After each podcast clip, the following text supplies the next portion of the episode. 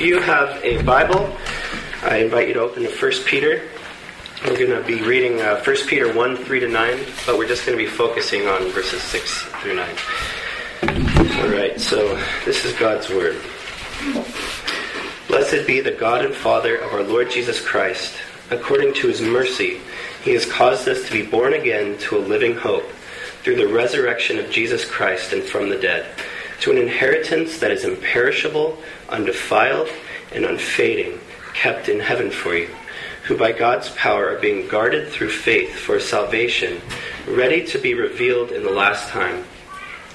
In this you rejoice, though now for a little while, if necessary, you have been grieved by various trials, so that the tested genuineness of your faith, more precious than gold that perishes though it is tested by fire, may be found to result in praise and glory and honor at the revelation of Jesus Christ. Though you have not seen him, you love him. Though you do not now see him, you believe in him and rejoice with joy that is inexpressible and filled with glory, obtaining the outcome of your faith, the salvation of your souls. This is the word of the Lord, and it's for our good. Thank you, God. Let's pray together. Our gracious Father, uh, we ask that you would be uh, with us now. We ask that you would shower us with your Spirit and open our hearts and our minds uh, to know you, to understand your word. And Father, I pray that you'd be with me and uh, give me strength to speak. Pray that you open up my vocal cords. And uh, Father, I thank you for the patience of these people here. So, Father, uh, we love you so much. draw near to us as we draw near to you. We pray this in Jesus' name. Amen. All right, so this morning I'm going to talk about something that I struggle with, and I think we all struggle with. In fact, all people struggle with. We're going to talk about suffering and trials and difficulties, and how do you how do you live in the midst of all that? How do you keep going? Um, and maybe some of you guys have been through some hard suffering or, or losses, and perhaps there's been Christians who've come up to you and just say, "Oh, this is God's will for your life." Stick it out.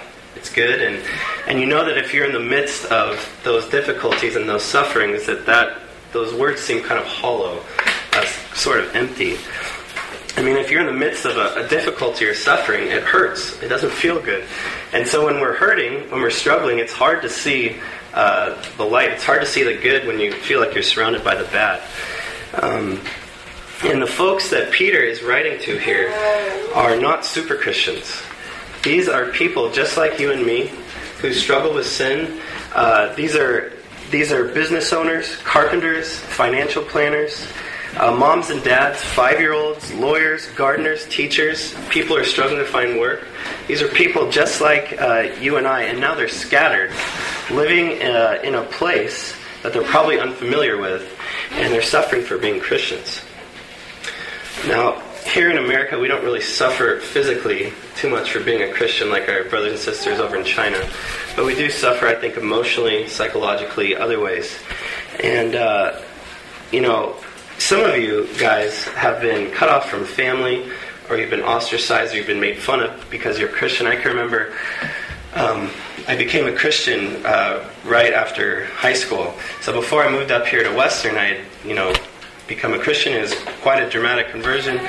And one of my old high school friends, who I used to run around with, get in trouble with, came up to me and he's like, "Hey, Trev, you want to go smoke some stuff this Friday?"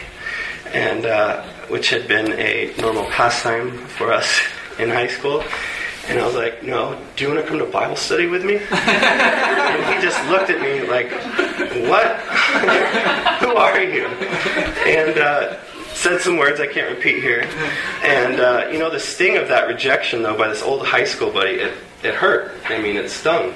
And I know that my friends who I ran with in high school were beginning to talk smack behind my back. And, and so that's just something I had to deal with.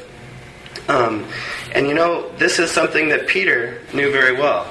I mean, can you imagine the fishermen? You know, they're these roughnecks. They're looking at Peter. They're on their boat, and they see Peter drop his nets all of his livelihood, and they go, he starts following some guy who claims to be the Messiah. I mean, I bet he was the butt of all the jokes um, as the folks were out fishing. And so Peter knows this sense of rejection too. But he also knew the pain of his own failure, and he knew the pain of betrayal. He was the disciple who denied any association with Jesus three times after Jesus was crucified. Peter is no super Christian. He is a poor sinner who's been shown an abundance of grace. And I think this helps us to understand why Peter opens this letter by talking about our hope in Christ. Um, you know, when I think about suffering, I tend to exaggerate a bit. I have sort of a wild imagination, and so I picture myself waking up in the middle of the night and there's all these people surrounding my bed with crowbars. and they're like, deny Christ or we are going to beat you up. And, and I don't think that's the majority of our suffering. I mean, for some people that's, that happens, but um, some of our disappointments, our struggles are big, and some of them are little. Some of them are just day to day disappointments right, that affect our, our mood, um, sometimes blind us to God's kindness to us. So I was studying uh, this passage this week. I wanted to know how our hope in Christ um, enables us to face hardships. How does our hope in Christ enable us to face sickness, loss, broken relationships, broken lives, failures, sin, depression, betrayal, parenting difficulties, loneliness, embarrassment, and insecurity? So I'm going to talk about two ways that our hope in Christ and suffering is related this morning. Here's the two things. One, our hope in Christ helps us to see beyond our trials. And two, our hope in Christ is strengthened through suffering. So let's talk about the first one here. Our hope in Christ helps us see beyond our trials. Look at me, uh, if you will, at verse 6. Peter writes, In this you rejoice, though now for a little while, if necessary, you have been grieved by various trials so, what's this this that Peter's talking about? Well, Nate helped us with that last week. Back in verse 4, Peter mentions that Christians, those who hope in Christ, have an inheritance that's coming to us that's imperishable, undefiled, and uh, unfading. And this is a living hope that's growing inside of us. It's a uh, hope of seeing Jesus with our eyes uh, on the earth hitting 900 foot home runs, riding on the back of giraffes. This is, the, the pro- this is God's promise to us, and He never lies. Um, so is helping these Christians to see beyond their trials by whetting their appetite for the world to come. But Peter says that they are grieved by these trials for a little while. When I read this, I was like, Pete, come, a little while? Come on, it doesn't feel like a little while when you're in the midst of a hardship, does it? Um, I mean, I don't know about you, but when I'm in the midst of a difficulty or I don't know what to do, it just seems like forever. when is this going to end? And uh, for example, this I broke my leg in college running into a tree while I was snowboarding up at Baker, and Nate rescued me. His third time taking me to the ER. and, uh, I remember after that, I was on crutches for I don't know two or three months, and I can remember it it seemed like an eternity. I mean, I'd be crutching up the hill to school, just drenched with sweat. I'd show up at class and just like have all these paper towels wiping my face off, slipping on the red bricks in Red Square. And uh, I couldn't play sports for the longest time. I loved to play sports.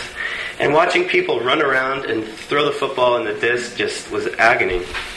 But looking back on it now, it seems like it was another lifetime.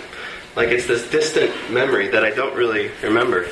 Or do you remember? Uh, do you remember growing up as a kid and looking forward to Christmas? I don't know about you, but Christmas Eve was the worst day in the calendar year for me um, because the anticipation killed me. I'd put one of those clocks next to my head with the red letters or red numbers, and I'd wake up every 10 minutes thinking it had been like three hours that had passed. It'd be like 210, 220, 230, 240, and it was just agony. Um, and uh, the night of anticipation seemed like an eternity to me. And you know, when we're in the midst of broken relationships, vocational struggle, marriage issues, financial difficulties, the daily energy and wisdom and patience it takes to raise kids, um, it seems like a long time. Like, when is this going to end? How much longer do I have to do this? But Peter says, for a little while.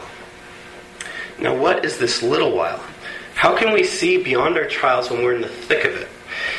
Well, this is a this is a question uh, that many folks have wrestled with throughout the centuries. You know, when Moses was a little baby, he was put in a basket and tossed into the river uh, because the Egyptians were going to kill him. And then, he, after he was weaned, he was adopted by an Egyptian mother who wasn't his birth mother.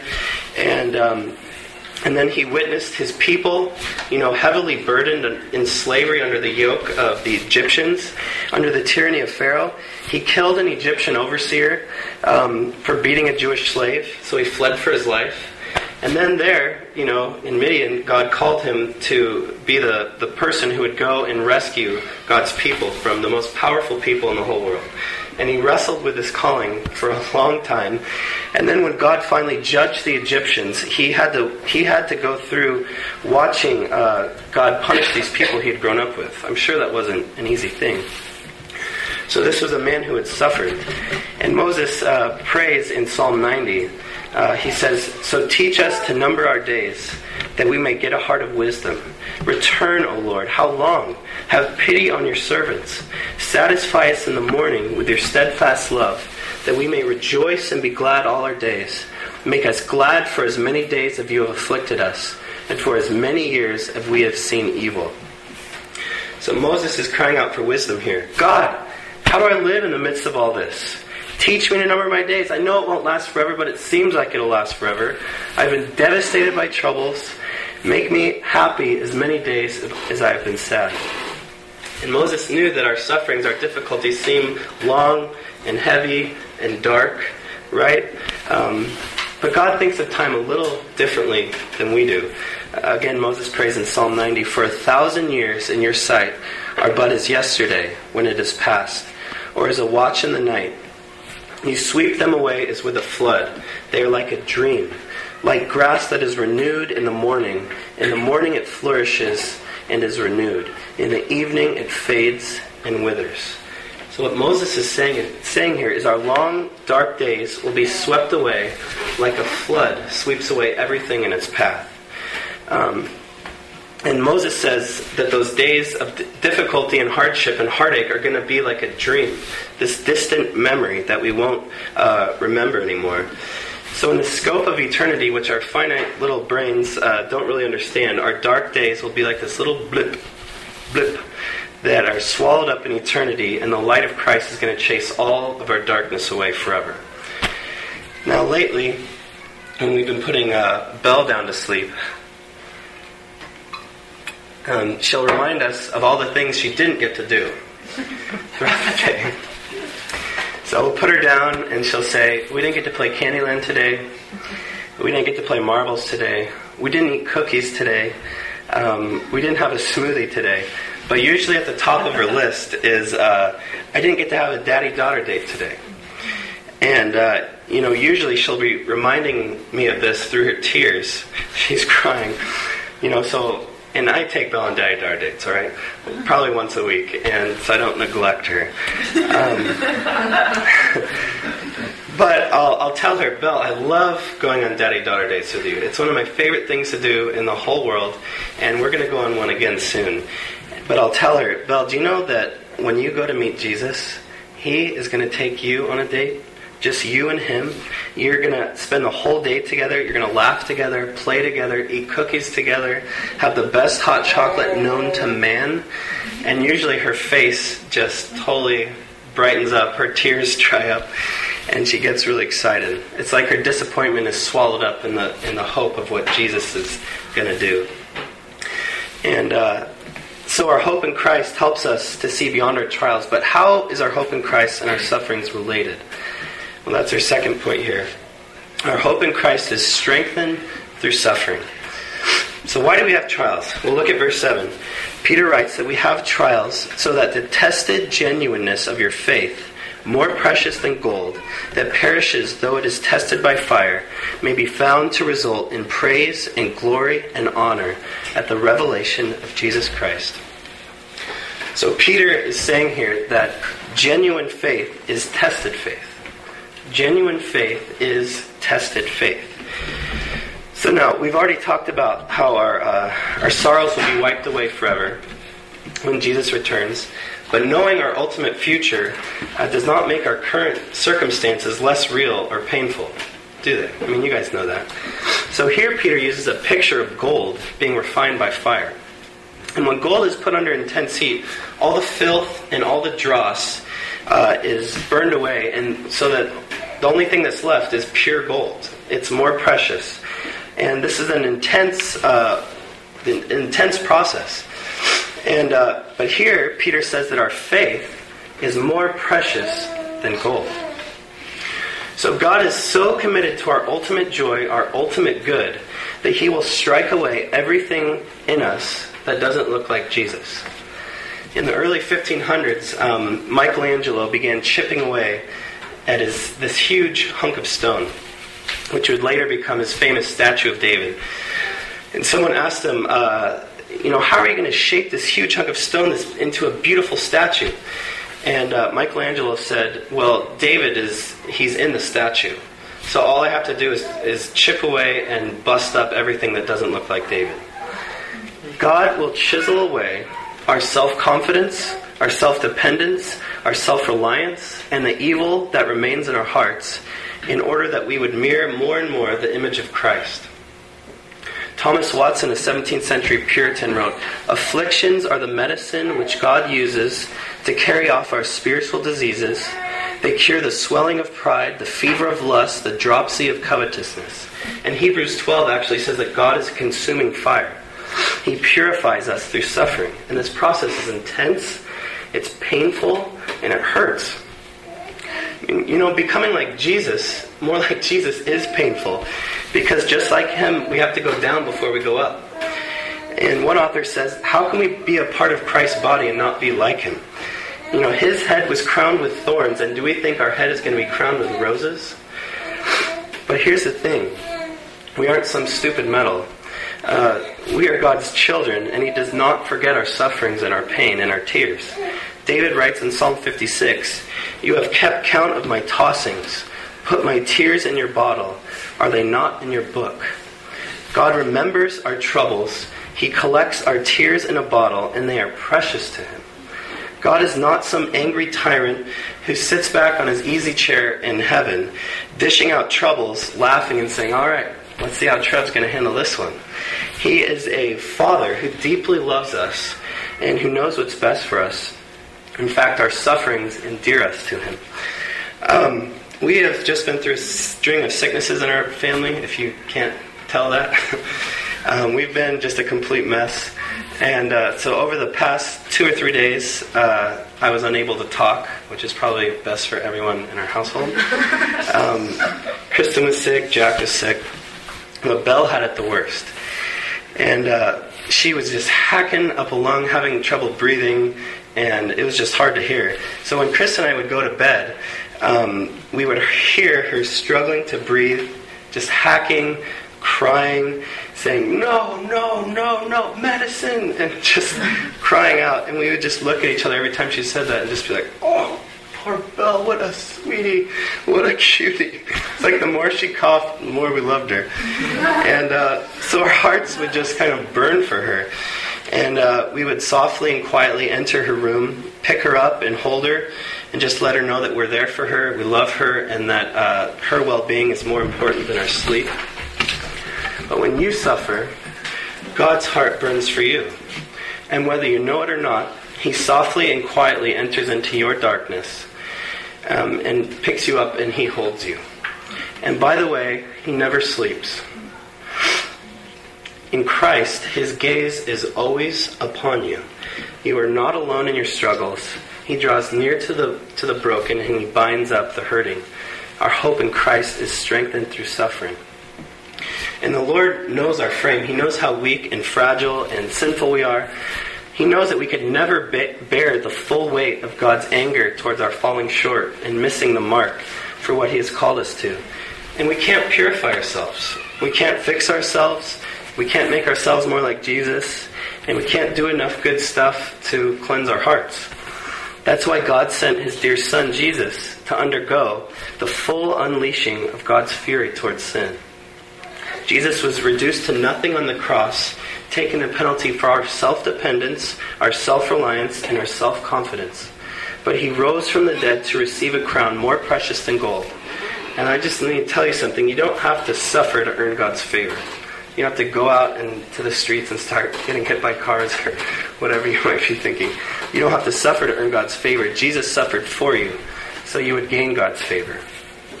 He underwent the full flame in the furnace so that we might be pure, precious, and perfect in the sight of God. And now, when your Father sees you, he sees you through the righteous robes of Jesus. And he, when he looks at you, he's overcome and overjoyed by the beauty that he sees you in. Jesus was led into death so that we could receive the crown of God's deep pleasure and delight in us.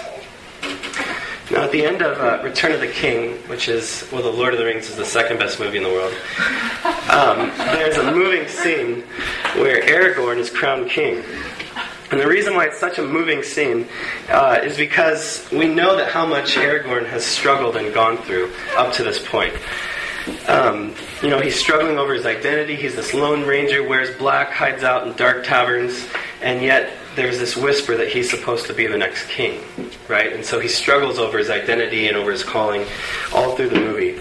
He's fighting orcs, you know, these ugly guys who spit black. I don't know why we named that after a men's thing, a Monnflesh. Uh, he watches his comrades die in battle. And now at the end of all this struggle, Gandalf takes a crown and he places it on Aragorn's head. And he says, I'm not going to do Gandalf voice, but now come the days of the king, may they be blessed. And Aragorn turns to his people and he says, Now come, uh, no, he says, This day does not belong to one man, but to all. Let us together rebuild this world that we may share in the days of peace. And then he sings over his people. And then he walks down the steps, he greets a few folks, and then he comes to these four tiny hobbits who look like they're not supposed to be there. And, uh, you know, Aragorn knows what these hobbits have done. They have left the comforts of the Shire, the best ale in all the land, the best pipeweed, which is tobacco, in all the land, um, the, the joy of making and cultivating and gardening vegetables and dancing, and uh, they have left all that to make the arduous trek to Mount Doom, right? To throw away the Ring of Power. And uh, you know, these these guys don't look like they're supposed to be there. They're three foot two. They've got hairy feet, and everyone else is decked out and all this nice stuff. And so the, the hobbits bow down to Aragorn. And Aragorn says, My friends, you bow to no one. And then Aragorn and the whole kingdom bow to these little hobbits. When you die and go to meet King Jesus, and he welcomes you into his garden city, you will bow to him, and he will make his way to you and say, My friend, my dear, precious friend, you bow to no one. And then Jesus will bow the knee back to you and sing over you. This is exactly what Peter is talking about when he says in verse 6 that our faith may be found to result in praise and glory and honor at the revelation of Jesus Christ. Jesus will give you praise and glory and honor. And you think you're excited to meet Jesus? He is like a billion times more excited to meet you. And uh, let's, so let's finish with Peter's word here in, in 1 Peter 8, uh, verse 8 to 9. Though you have not seen him, you love him. Though you do not now see him, you believe in him, and rejoice with joy inexpressible and filled with glory, obtaining the outcome of your faith, the salvation of your souls. Let's pray together. Our gracious Father, we thank you so much that you sent Jesus um, to be reduced to nothing on the cross so that we might be found precious and beautiful and perfect in your sight, more precious than gold. And Father, we thank you that for the faith that you have given us, we know that it is a gift from your from your gracious hand. And Father, we long for the day when we will meet Jesus and see him with our eyes. And so, Father, help us as we look to him. Give us hope in the midst of our difficulties. We ask all this in Jesus' name. Amen.